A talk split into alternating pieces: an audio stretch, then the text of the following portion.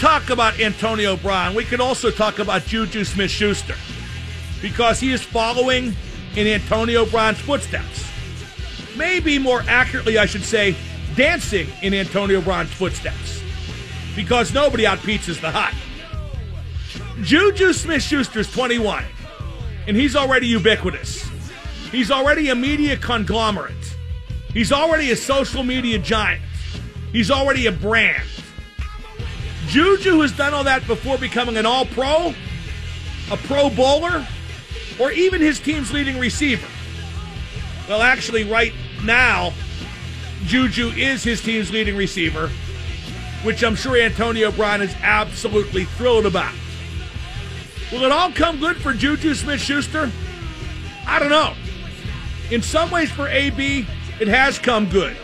The stats, the fame, the money, but in some glaring ways, it has not. It all ties into a football player thinking that some things are more important than football. That definitely includes Juju. Heck, he said that out loud. The key thing is these lids are dope. I'm lit AF, and nobody out pizzas the hut. And if you think anybody can out pizza the hut, then guess what, you stupid idiot? You just made the list!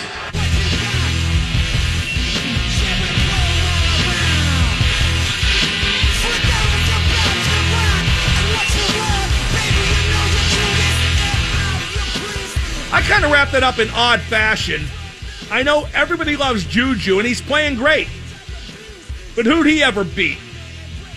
Or, to quote the referee in Slapshot, too much too soon. The list brought to you by Matt Mertz Plumbing. On a name you could trust. Call 412 367 0815 for all your plumbing, heating, and cooling needs. Joe Haden said he thinks the Steelers are going to back off having corners cover gunners on special teams. To which uh, Adam Crowley tweeted, Why not? They backed off covering everybody else. Whammy! I didn't make a big enough deal out of that uh, after the Cleveland game that Joe Haden got hurt playing special teams. Why the frig? Is Joe Haden not there on special teams. The poor judgment in that is absolutely astounding. Okay, we've been talking all day about what AB said to the media today. And the contradictions are plenty. He said his absence was excused, and Tomlin knew about it, but he also admitted that he got fined. Well, why'd you get fined if your absence was excused? AB talked about how Randy Fichtner, the offensive coordinator, discovered him at Central Michigan, so why would he yell at him? Okay, but we actually saw you yell at him. Uh, AB said he dedicates 20 hours of his day to football, which would make him either a vampire or the walking dead. He does not dedicate 20 hours of his life per day at football. He said he blew up on the sideline because the Steelers were losing by 40. But the Steelers were never losing by 40. At that point, in fact, I think they were tied. AB said he doesn't hide from anybody. And that's true, except for Sunday after the game and then Monday when he didn't show up for work. AB also bragged about coming to work every day but he didn't do that Monday. And we've talked about nothing but that since. What, did he think we forgot?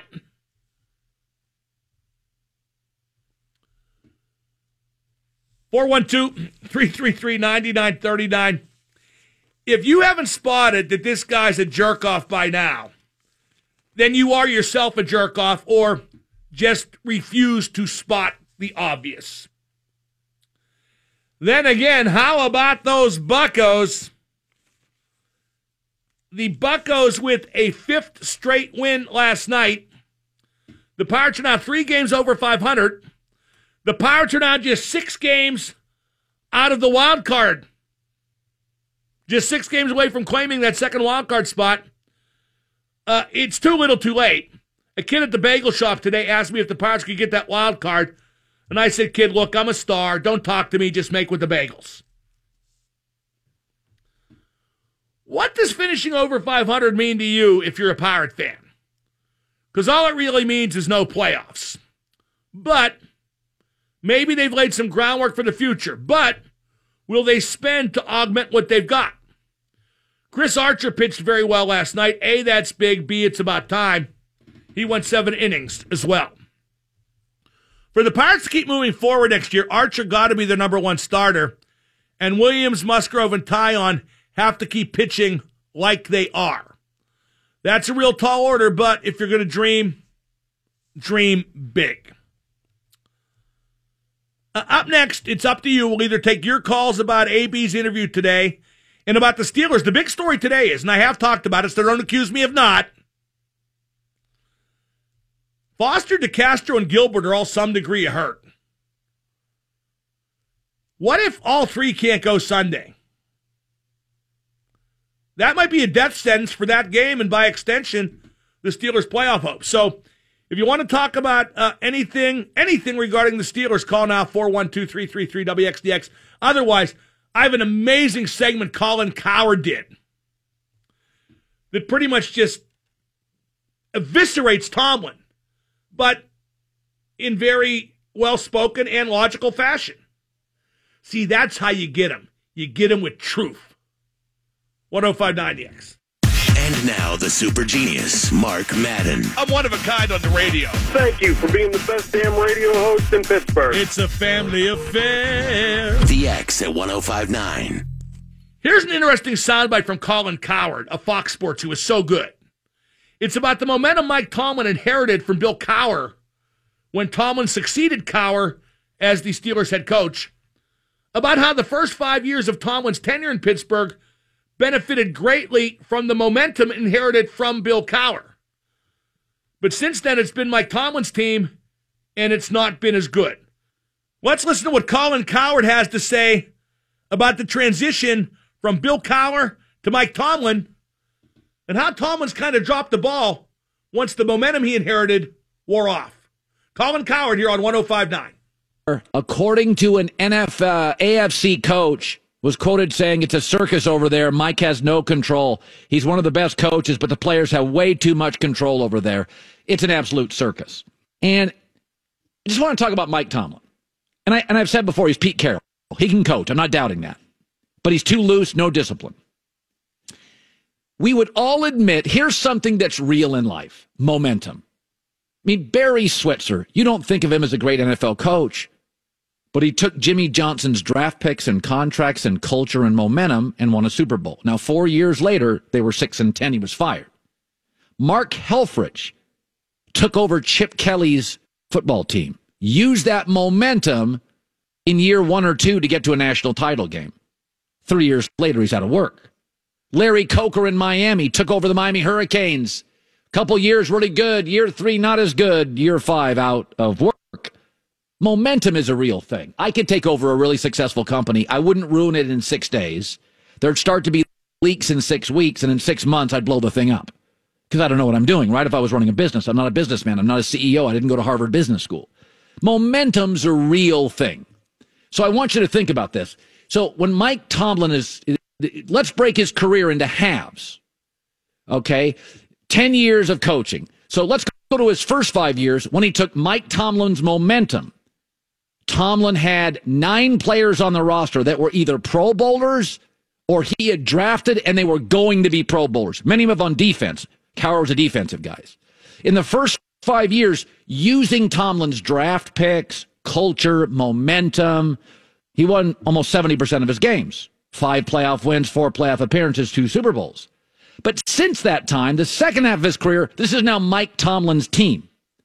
Those Cowher players have retired, free agents got hurt, left. Now it's his roster, totally his footprint. The second half, the longer it's his team, the numbers aren't the same. And here's what's more troubling is that if you look at the first five years when he took over Cowher's culture, defensive players, many of his you know, coaches, the Steelers' defensive ranks, and remember, Cowher and Tomlin are defensive guys. In the first five years, the defense was ranked first, fifth, second, first, first, sixth. Wow. But now the defense, and Tomlin's a defensive guy, it's his, his draft picks, his coaching, his staff, his assistants, his his mind, is his everything. The defensive ranks have gone to 14th, 18th, 21st, 12th, 5th, now 25th this year. That's the problem. The offense isn't the issue. Okay, Cowher was never an offensive genius. He was a defensive guy. And when Cowher was there, first, fifth, second, first, first, sixth, he took care of his side of the ball. Okay, Belichick even gives his offense to assistant coaches, Charlie Weis, Josh McDaniels, Bill O'Brien. But if you look as the momentum of Cowher has dissipated, and it is now Tomlin's team, the offensive stars are rolling their eyes, calling out Tomlin because his side of the ball isn't working. It's not that I think Tomlin's a bad coach. I've said it about Pete Carroll. But momentum has always been a real thing. And I don't think people have ever kind of put their arms around this and said, let's cut Tomlin's career into two halves. The first half, he took some momentum from Cowher, a roster, a culture, defensive players, draft picks. After about five years, those guys leave, retire, get hurt, move on, get too old. Then it's yours. Your footprint, your draft picks, your coaches, completely your culture. And the defensive side of the ball, frankly, it's not good enough. It's just not good enough. And that's on Tomlin. So nobody is insinuating he's Barry Switzer, least of all me. But momentum's real. And I think the longer Mike is running this organization, the leaks are real, should be discussed, need to be fixed, because they are a circus and they are not close defensively in the last five or six years to what he inherited. Momentum's real. He doesn't have it anymore. And I think sometimes Mike is being exposed.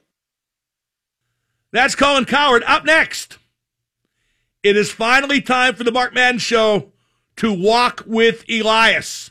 Elias from Plumboro in WWE. He's up next here on the X. X. And now the super genius, Mark Madden. Double M, what's up, brother? Hey, Double M. Well, I love Sally Wiggum, but not as much as soccer. I think it's the best thing I've almost ever heard. The X at 1059.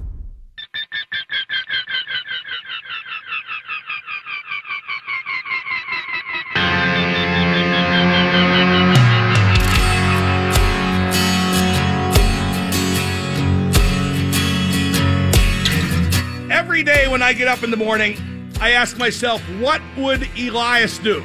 And today, I get to ask him a few things right here on 1059 The X.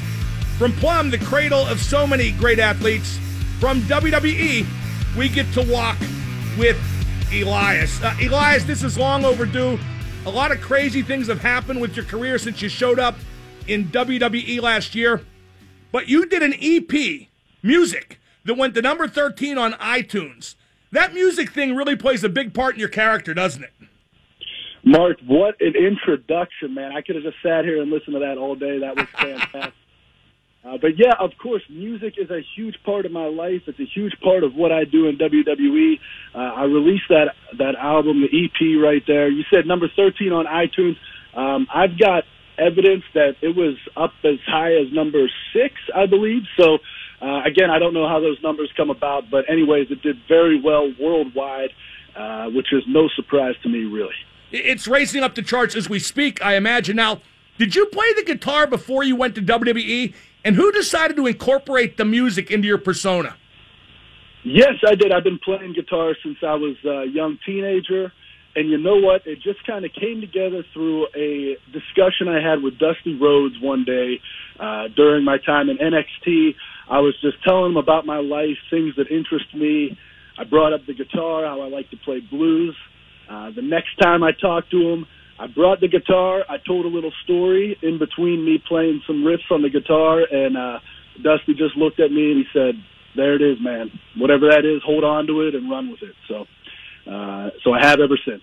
Well, I'm very heartened to hear that. I worked with Dusty uh, way back in WCW, and it's nice to hear that uh, so many of his ideas uh, live on. Now, the music stuff gets real heat, doesn't it? Especially when you sing about the town you're in. There's nothing quite like the localized insult, is there?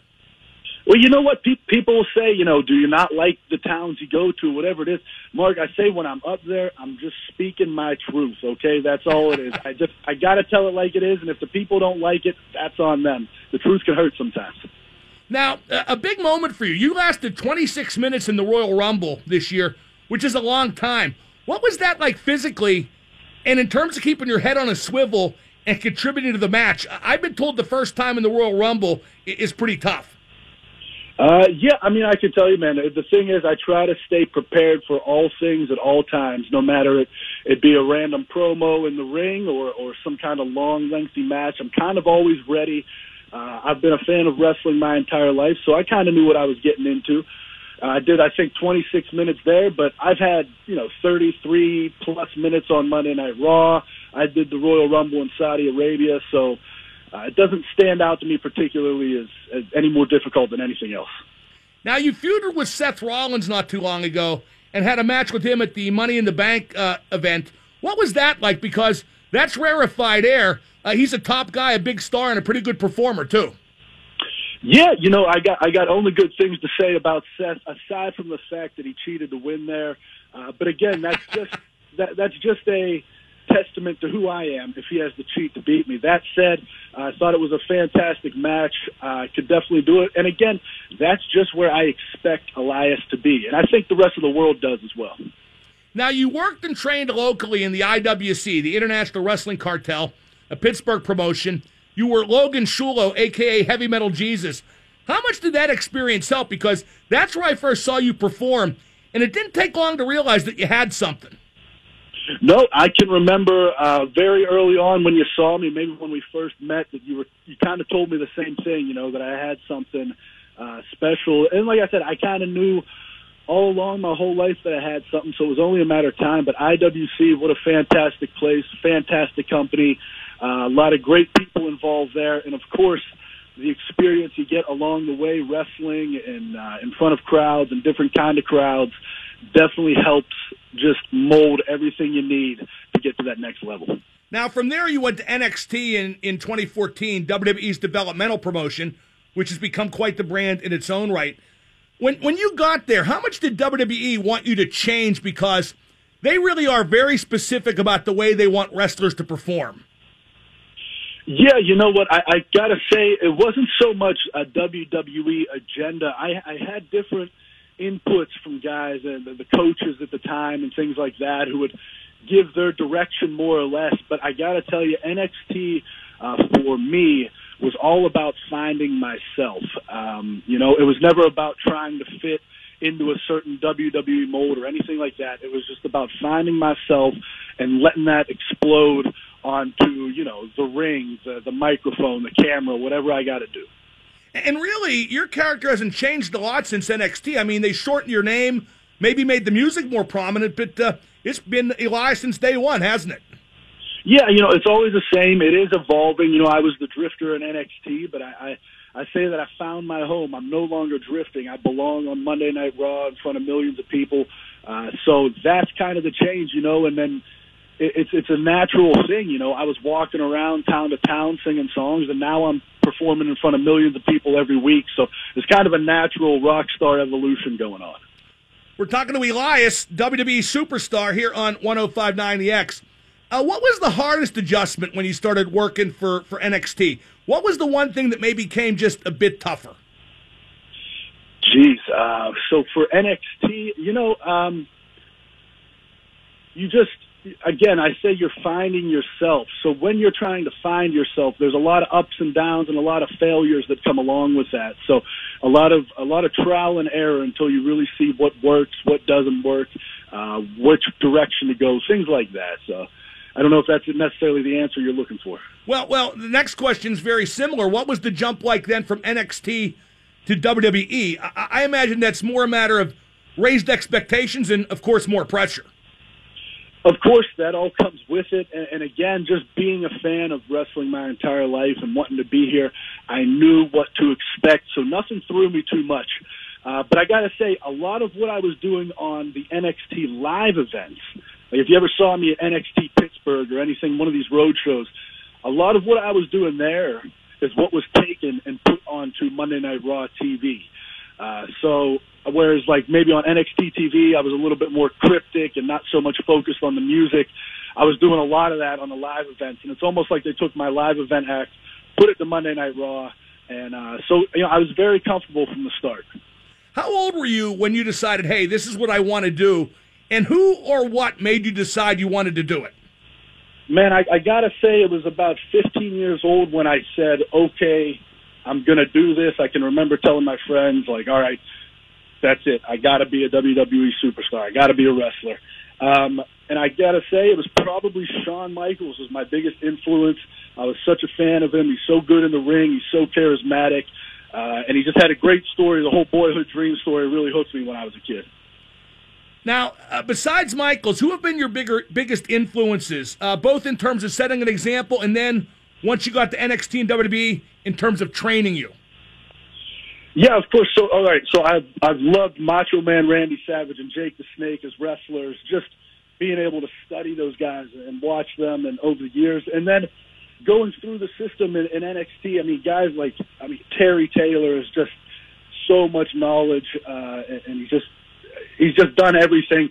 And on that same end, when I got to NXT, I was able to uh, work like one on one with Shawn Michaels when I was there. So it was really kind of a full circle thing for me uh, for the guy that that really got me into wrestling to work with him for a few months before I got called to Monday Night Raw. Now it feels right now like like your best days are still ahead of you. Obviously, at age thirty, it feels like they got to find some big issue for you. Uh, right now, the music stuff it's getting a big pop. Somebody interrupts that gets you interaction with a lot of superstars, past and present.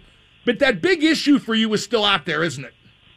Of course it is, yeah, and uh, of, of course the the bigger days are all ahead, man. But you know, a lot of those decisions aren't up to me. Most of the time, I'm just out there performing, doing my thing, and whoever interrupts seems to be the case. But I got a feeling I'll be interrupting somebody very soon because I've had just about enough of not having a championship. Who did you get the biggest kick out of when they interrupted you? Oh man, um, you know, it's nice to have Alexa Bliss interrupt you. I'll just say that. now, uh, you got something going with Lashley right now, don't you? Uh, where's that going to go? Uh, if it was up to me, it would just stop completely, and I'd never see the guy again. Um, you know, he interrupted me for a little while. He tried to make his comeback at my expense, but really, I'm over the guy. I think most of the uh, uh, WWE universe is over the guy. Now he's got a, this uh, little man, little Lio Rush with him, uh, who might you know, boost something in the Bobby. But in the meantime, I'd rather not deal with the guy. Are you aligned with Kevin Owens now? Look, I got nothing wrong with Kevin Owens. Me and him got a big tag team match coming up in Australia in about two weeks. Uh, you know, I think Kevin Owens is a great wrestler. I think he's a smart man. So I don't want to say I'm necessarily aligned with him, but I got nothing wrong with, with Kevin Owens. Now, what is it about Plum, where you're from? You got Pat McAfee, you got R.J. Umberger, and now you got you, Elias. It really is the cradle of great athletes, isn't it? Yeah, I don't know if it's something in the water, if it's the Burrow fields down there in Plum Borough, or or what it is, but uh, there's definitely something special going on in that area. Well, they keep arresting the teachers. Maybe it's good you didn't get an education degree. Yeah, yeah, I had nothing to do with that. You got no comment on any of those people. Now, did you play sports at Plum, or, or did you just always want to be a wrestler and everything built toward that? Yeah, I mean, I always wanted to be a wrestler, but I did play baseball my entire life. That's why I threw out the Burrowfields thing there. So I, I played baseball up until I was about, I want to say maybe 18, 19 years old. But yeah, I played on all the traveling teams and uh, the all-star teams and in-house teams, anything you could name it. I was always playing baseball. Now, what's your family and friends from Plum think of all this? And might I say, I sat right by your mom at Raw when it was in town, and she was very animated to say the least. yeah, I mean, you know, they they get a kick out of it. They're they're beyond proud of me. They're excited to watch everything I do, and uh, they're just uh, they're they're a great group of supporters from all, all my friends and family. Man, it's just uh, it's really fun to to be able to do what I do and have that kind of support on the back end. Man, it's it's amazing. Now you're 30, which is young for this. Where do you want to see your career go before it's all over? I mean, everybody wants the main event WrestleMania. That's got to be the goal, right? Of course it is, man. Of course, because as it stands right now, that's as big as it gets in wrestling. So if your main event in WrestleMania, that's as big as it gets. Of course, I want to have bigger performances, uh, more important, more high-profile matches, and just you know classic wrestling matches. And for Elias, classic musical performances to lead into them. When are, when's the concert tour going to be? I mean, big concerts, big venues, stadiums. Sheds, you well, know what I mean. You know, they, have done some test marketing here, Mark. You know, I, I've sold out the Garden now three times. I've headlined that thing. Went up against the Undertaker. In case you didn't know that, sold out the Garden, and uh, Elias's music is leading the way in the main event there. So I'm sure that's to come soon enough. Elias, is always a pleasure. We'll talk soon, and uh, you're doing great work. Keep it up. Thank you, Mark. Good talking to you. That is Elias. Who wants to walk with him? I know I always have. 412 333 9939. It's now time to ask Mark anything. You can ask me anything about Elias if you like. 412 333 WXDX. And now the super genius, Mark Madden. I would want total and absolute autonomy. Hey, Mark, great show. Are you part psychic? Well, I'm actually more neurotic than psychic. The X at 1059. Time now to ask Mark anything brought to you by Cioppino Restaurant and Cigar Bar. It's the city's best seafood and chop house, so do check out Cioppino in the strip. It's the home of the Super Genius Burger, which is delightful, yes. Oh, Matt Hardy retired from in ring. I probably should have mentioned that. Uh, I think it happened uh, late last week. We'll have Matt back on to talk about what a great run he had at career's end. And I think he's going to keep working for WWE as a backstage agent, putting together matches for other uh, superstars but I don't believe he's done for good for a minute. Those guys, they get off the road, and A, they get antsy in the pantsy with nothing to do, and B, they start to feel better after like six or months or a year. They want to do it again, but uh, Matt's pretty beat up because he worked the high risk style, so congratulations to him on a fantastic career.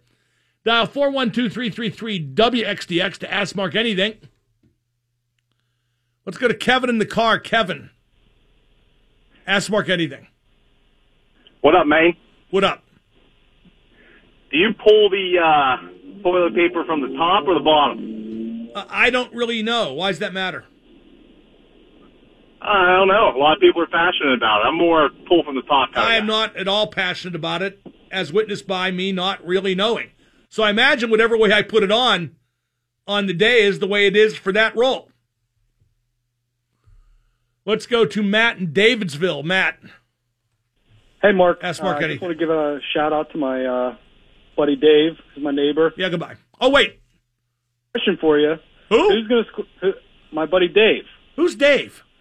He's my neighbor, the bird collector. He tweets you all the time. Yeah, nobody cares. Goodbye. I thought you might know my friend Dave that coaches hockey, Dave Dorsey. Why why would somebody call out and think they can do a shout out? I mean, what, what is this, junior high radio? If if I would have reacted, but I would have dumped that. So from now on, that guy Dave, your friend Dave, is known as Ass Face Dave. Let's go to Matt in Delmont. Matt, ask Mark anything. Hey, shout out to Ass Face. Goodbye. Dave. Damn it. Let's go to Dick in Mount Lebanon. Dick. Ask Mark anything. Yeah, Mark, uh, with that announcement earlier from Gene Collier that Mike Tomlin will be facing no further discipline, do you have. That's a, pretty good, isn't it? It's excellent. Is he still allowed to play ping pong? I'm missing a joke. What am I missing? I didn't know if Antonio Brown had banned him from ping pong the way. oh, when Tomlin took away the game tables a few yeah, years ago. that was pretty heavy discipline. Well, did you hear the Colin Cowherd soundbite about uh, what Tomlin inherited from Cowher in terms of momentum and how it's dissipated? No, but I will definitely check that out this evening. Yeah, I retweeted it just now as well. Um, if you look at the latter part of Tomlin's career, it's not been nearly as good as the first five years after he took over from Bill Cowher. Let's go to uh, Christine in the car. Christine, ask Mark anything. Hi, Mark. I was wondering, considering your comment about self-loathing, what was the longest romantic relationship you've ever had? I've had a 57 year one with myself. And I am full of self loathing. I don't think I deserve to be happy. The only thing I know is I'm really good at this. Really, really, really good at this. Let's go to Garrett in Glenshaw, I think. Either that or it's Glenn Gary, Glen Ross. What's your name, Garrett? Yeah, Mark, actually, it's uh, Dave. I was just checking to see if any messages or shout outs. Okay, so that was pretty good.